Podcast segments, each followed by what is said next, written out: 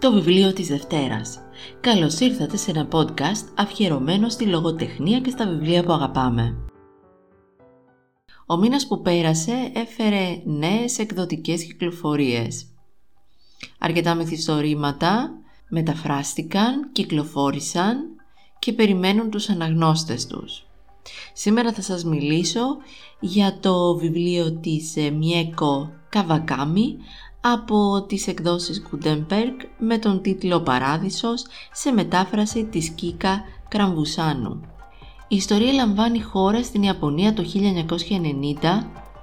Ένα δεκατετράχρονο αγόρι με το ψευδόνυμο Μάτια, εξαιτίας του στραβισμού του, πέφτει θύμα bullying μιας παρέας αγοριών.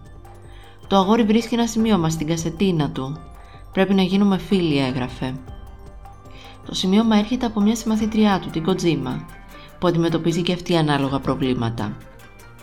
Ο Παράδεισος είναι ένα βιβλίο σκληρό. Ο αναγνώστης βιώνει έντονα συναισθήματα διαβάζοντας τις σκηνές εκφοβισμού απέναντι στο αγόρι. Από τη μια σκέφτεται πόσο κινηματογραφικά δοσμένες είναι και από την άλλη διαπιστώνει ότι πρόκειται για μια πραγματικότητα που βιώνουν καθημερινά πολλά παιδιά. Ανατριχιάζει, αγανακτεί, πονάει, ένας κόμπος αισθάνεται να γίνεται το στομάχι του όταν ο δεκατετράχρονος αναγκάζεται να καταπιεί τις κοιμωλίες, όταν το σώμα του γίνεται μπάλα για να παίξουν ποδόσφαιρο ο Νινομίγια και οι φίλοι του. Υπάρχει ένας τρόπος να αντιμετωπιστεί το bullying. Ο Μάτια φοβάται να μιλήσει στη μητέρα του, υποκύπτει στον εκφοβισμό, μολονότι η Kojima του προτείνει να τους αντιμετωπίσουν. Και εδώ προβάλλεται μια θεωρία, μια άποψη από τη Μιέκο για όσα συμβαίνουν στους ήρωες. Υπάρχει νόημα το να ξεπερνά κανείς τον πόνο και την δυστυχία. Το αγόρι ξέρει ότι τα αντίπεινα δεν είναι λύση και άλλωστε χρειάζεται απαντήσεις. Θέλει να ξέρει τον λόγο που του συμπεριφέρονται βία, γι' αυτό και αποφασίζει να μιλήσει σε ένα μέλος από την παρέα, τον Μομόζε, για να λάβει μια απάντηση. «Πρέπει να μιλήσουμε», είπα, παρόλο που δεν είχα τίποτα συγκεκριμένο να πω. «Να μιλήσουμε. Εμείς οι δυο εννοείς». Η έκφρασή του δεν άλλαξε. «Ναι», είπα. «Όχι, δεν πρέπει», είπε. «Ναι, πρέπει», είπα. «Όχι, δεν πρέπει». Με κοιτούσε στο πρόσωπο τώρα. Τον κοιτούσα κι εγώ, νιώθοντας σαν χαζός για αυτό που είχα πει. Είχα σπασμούς στα γόνατα και στα δάχτυλα των χεριών μου. «Τι σε κάνει να πιστεύεις ότι είμαι υποχρεωμένος να σε ακούσω?» ρώτησε. «Δεν είσαι», είπα. «Ό,τι και αν είναι αυτό που νομίζεις ότι πρέπει να μου πεις, μπορεί να περιμένει». «Δεν είναι ότι είχαμε και κανένα ραντεβού», χαμογέλασε σαρκαστικά. «Το ήξερα ότι θα είσαι εδώ», είπα. «Σε είδα να μπαίνεις», το οποίο ήταν ψέμα. «Πρέπει να σου μιλήσω». Ο Μομόζε έκανε μια μικρή παύση για εντυπωσιασμό και εξέτασε το πρόσωπό μου. Τον άκουσα να αφήνει μια κοφτή αναπνοή. «Τι φρικιό», γέλασε. «Πόση ώρα θα μας πάρει? Και το σημαντικότερο, έχει καμία σχέση με μένα?» «Απλώς πρέπει να μιλήσουμε». «Ωραία, ρίχτα». Ο Μομόζε πήγε στο παγκάκι κάτω από το πλησιέστερο φανοστάτη και κάθισε. Εγώ δεν κάθισα αυτή τη φορά. «Δεν μπορώ να κοιμηθώ», του είπα τελικά. Δεν είχα τίποτα να πω, πόσο μάλλον κάποιο σχέδιο, αλλά αυτές οι λέξεις γλίστρησαν από τη γλώσσα μου, λες και ο Μομόζε δεν ήταν εκεί. Μέσα στο μυαλό μου επανέλαβα τις λέξεις. «Δεν μπορώ να κοιμηθώ». Αυτό που είπα ήταν αλήθεια. Δεν κοιμόμουν. «Έχω ένα μήνα να κοιμηθώ». «Τι μου λες?» Ο Μομόζε κοίταξε τα χέρια του πάνω στα γόνατά του, επεξεργάστηκε τα δάχτυλά του. «Ώστε λοιπόν έχεις πρόβλημα με τον ύπνο?» «Ναι», είπα. «Ακριβώς». «Μάλιστα. Και τι σχέση έχει αυτό με μένα?» Η έκφρασή του μαρτυρούσε ότι πραγματικά δεν ήξερε. «Αυτό μου συμβαίνει εξαιτίας σας». Ο πληθυντικός πάλι που κολλάει. Τώρα έδειχνε εντελώς μπερδεμένος. «Εξαιτίας όλων εσάς, ξέρεις», είπα. Ο Μομόζε κούνησε το κεφάλι του και έξισε τη γωνία του ματιού του. «Εντάξει, Ας υποθέσουμε ότι καταλαβαίνω σε ποιους εμάς αναφέρεσαι. Τι υποτίθεται ότι κάνουμε? Μου κάνετε bullying, παραλίγο να πω, αλλά δεν μπόρεσα να το ξεστομίσω. Κάτι δεν πήγαινε καλά με το να το θέσω έτσι. Κατάπια το σάλιο μου, έσφιξα τα δόντια μου και πήρα μια βαθιά ανάσα. Ήθελα να πω, κοίτα, όλοι εσείς μου κάνετε τη ζωή κόλαση, αλλά μου φάνηκε ότι αυτή η φράση δεν θα κατάφερε να εκφράσει την θέση στην οποία βρισκόμουν και αυτά που μου έκαναν ο Μομόζε και οι άλλοι. Αδυνατώντας να σκεφτώ κάτι κατάλληλο να πω, δεν είπα τίποτα. «Έλα», είπε ο Μομόζε, η φωνή του γλυκιά σαν μέλι, «βγάλει το». «Όλοι εσείς», είπα, κρύβοντας τα τρεμάμενα δάχτυλά μου μέσα στις τσέπες του σακακιού, «μου κάνετε κακό, δηλαδή συνεχώς. Σου κάνουμε κακό. Να, δηλαδή, όταν με βάζετε να κάνω διάφορα και με κλωτσάτε και με βαράτε. Με πειράζετε εξαιτίας του ματιού μου. Και θες να σταματήσουμε, αυτό μου λες?» «Μπορεί». «Μπορεί». Ο Μομόζε έβαλε τα γέλια. «Τι πάει να πει μπορεί?» «Γιατί», είπα. Αλλά δεν μπορούσα να πω τα υπόλοιπα. Όσο καθόμουν αμίλητος, ο Μομόζε άρχισε να χάνει την υπομονή του. Αναστέναξε και με ρώτησε τι τρέχει. «Γιατί το κάνετε αυτό? Κανένας δεν έχει το δικαίωμα να κάνει κακό στον άλλον, κανένας». Υπολόγισα το σχήμα και το βάρος κάθε λέξης. «Δεν έκανα τίποτα να μου αξίζει αυτό». Ο Μομόζε σταύρωσε τα χέρια του και κοίταξε τα γόνατά μου. «Δεν με νοιάζει αν νομίζεις πως μοιάζω με φρικιό, έτσι είμαι. Δεν σου ζητάω να με θεωρείς φυσιολογικό».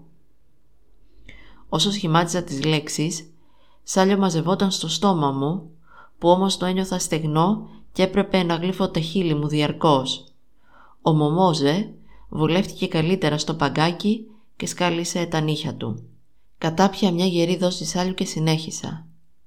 «Κανένας δεν με θεωρεί φυσιολογικό. Είτε με κοιτάζουν λες και είμαι φρικιό, είτε γυρίζουν τα μούτρα τους από την άλλη. Είμαι συνηθισμένος σε αυτό και όλοι εσείς μπορείτε να πιστεύετε ότι θέλετε. Το μόνο που ζητάω είναι να με αφήσετε ήσυχο. Δεν είναι ότι επέλεξα να γεννηθώ έτσι.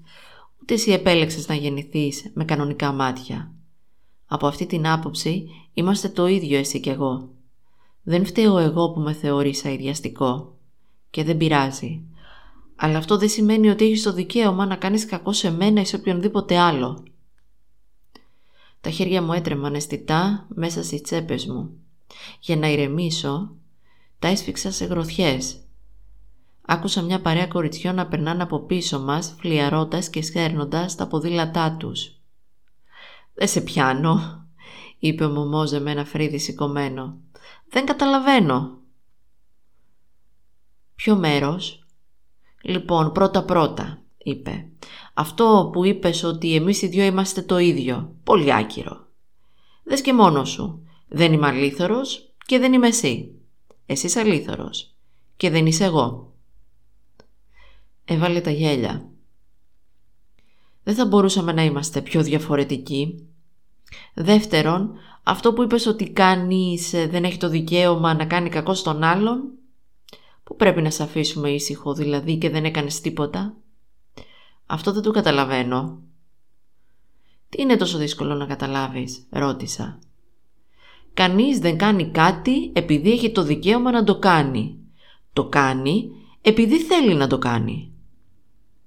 Ο Μομόζε καθάρισε το λαιμό του και χτυπούσε τις αρθρώσεις του δείκτη του καθώς μιλούσε. «Τι ήταν εκείνο το άλλο που είπες? Ότι δεν έχουμε κανένα λόγο να το κάνουμε? Αυτό δεν είπες? Οκ, okay, θα συμφωνήσω. Αλλά και τι έγινε? Πού είναι το πρόβλημα? Ενώ πως αν θες να σε αφήσουμε ήσυχο, θέλε το. Κανείς δεν θα σε εμποδίσει. Όπως κανείς δεν εμποδίζει και εμένα να σ' αγνοώ και να μην με νοιάζει καθόλου αυτό που θες. Εδώ είναι αυτό που χαλάει η δουλειά. Είσαι θυμωμένος που ο κόσμος δεν σου φέρεται με τον τρόπο που θες να σου φέρεται, έτσι δεν είναι? Να τώρα, αυτή εδώ η στιγμή είναι ένα πολύ καλό παράδειγμα. Μπορείς να έρχεσαι και να μου λες ότι θες να μου μιλήσεις, αλλά αυτό δεν σημαίνει ότι είμαι υποχρεωμένος να σε ακούσω. Καταλαβαίνεις τι εννοώ?» Επανέλαβα από μέσα μου αυτά που είχε πει και κοίταξα τα χέρια του. «Και κάτι ακόμα», είπε. «Άκου να δεις. Όλη αυτή η ιστορία με τα μάτια σου και με τα μούτρα που έχεις. Το κάνεις να ακούγεται λες και αυτός είναι ο λόγος που σου φερόμαστε έτσι, αλλά καμία σχέση». Τα λόγια του ήταν σαν κάποιος να έχινε στις φλέβες μου μολύβη μένεση. Καμία σχέση. Άκουγα την καρδιά μου να χτυπάει στο λαιμό μου. Ένιωσα μια βεντούζα να ξεκολλάει βαθιά μέσα στα αυτιά μου. Έγλυψα νευρικά τα χείλη μου, πήρα μια ανάσα και την άφησα να βγει. Όταν μίλησα, ήτανε με πηχτή φωνή. «Τι θέλεις να πεις με αυτό?» Ο Μομόζε με κοίταξε και γέλασε σαν να του φάνηκε πολύ αστείο. «Σημαίνει ότι έκανες λάθος. Ξέρω ότι τρως μπούλινγκ στο σχολείο, δεν είναι ότι ψοφάω γι' αυτό ή ότι το απολαμβάνω, ούτε με νοιάζει. Δηλαδή ξέρω ότι όλοι σε κοροϊδεύουν, σε κλωτσάνε, σε βαράνε και ξέρω ότι αυτό συμβαίνει κάθε μέρα. Δεν κάνεις λάθος σε αυτό το κομμάτι και τα μάτια σου είναι ένα μαύρο χάλι, γι' αυτό όλοι σε φωνάζουν μάτια. Ισχύει και αυτό. Αλλά είναι απλώς μια σύμπτωση. Τα μάτια σου δεν έχουν καμιά σχέση με ό,τι συμβαίνει στο σχολείο.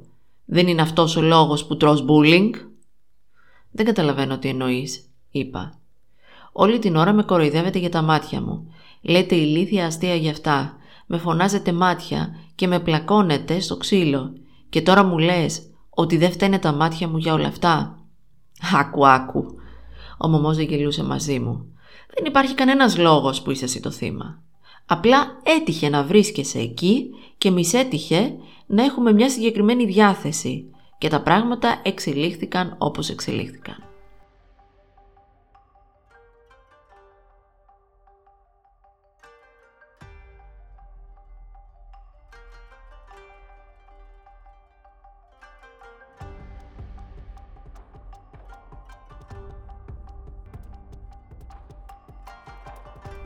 Η Μιέκο Καβακάμι αφηγείται μια ιστορία που αφορά όλα τα θύματα και τους δράστες του bullying. Αποφασίζει να μην κατονομάσει τον ήρωά της για να γενικεύσει και να τοποθετήσει το πρόβλημα. Του δίνει όμως την ευκαιρία να καταθέσει τα βιώματά του με την χρήση του πρώτου προσώπου. Η αφήγηση αποκτά βιωματικό και εξομολογητικό χαρακτήρα, φέρνοντας τον αναγνώστη από την μια κοντά στον ήρωα και από την άλλη μπροστά σε μια πραγματικότητα σκληρή που πρέπει να αντιμετωπιστεί. Το μυθιστόρημα φέρει τον τίτλο «Παράδεισος», δημιουργώντας στον αναγνώστη το ερώτημα «Ποιος τελικά είναι αυτός?». Η συγγραφέας στις τελευταίες σελίδες δίνει την απάντηση.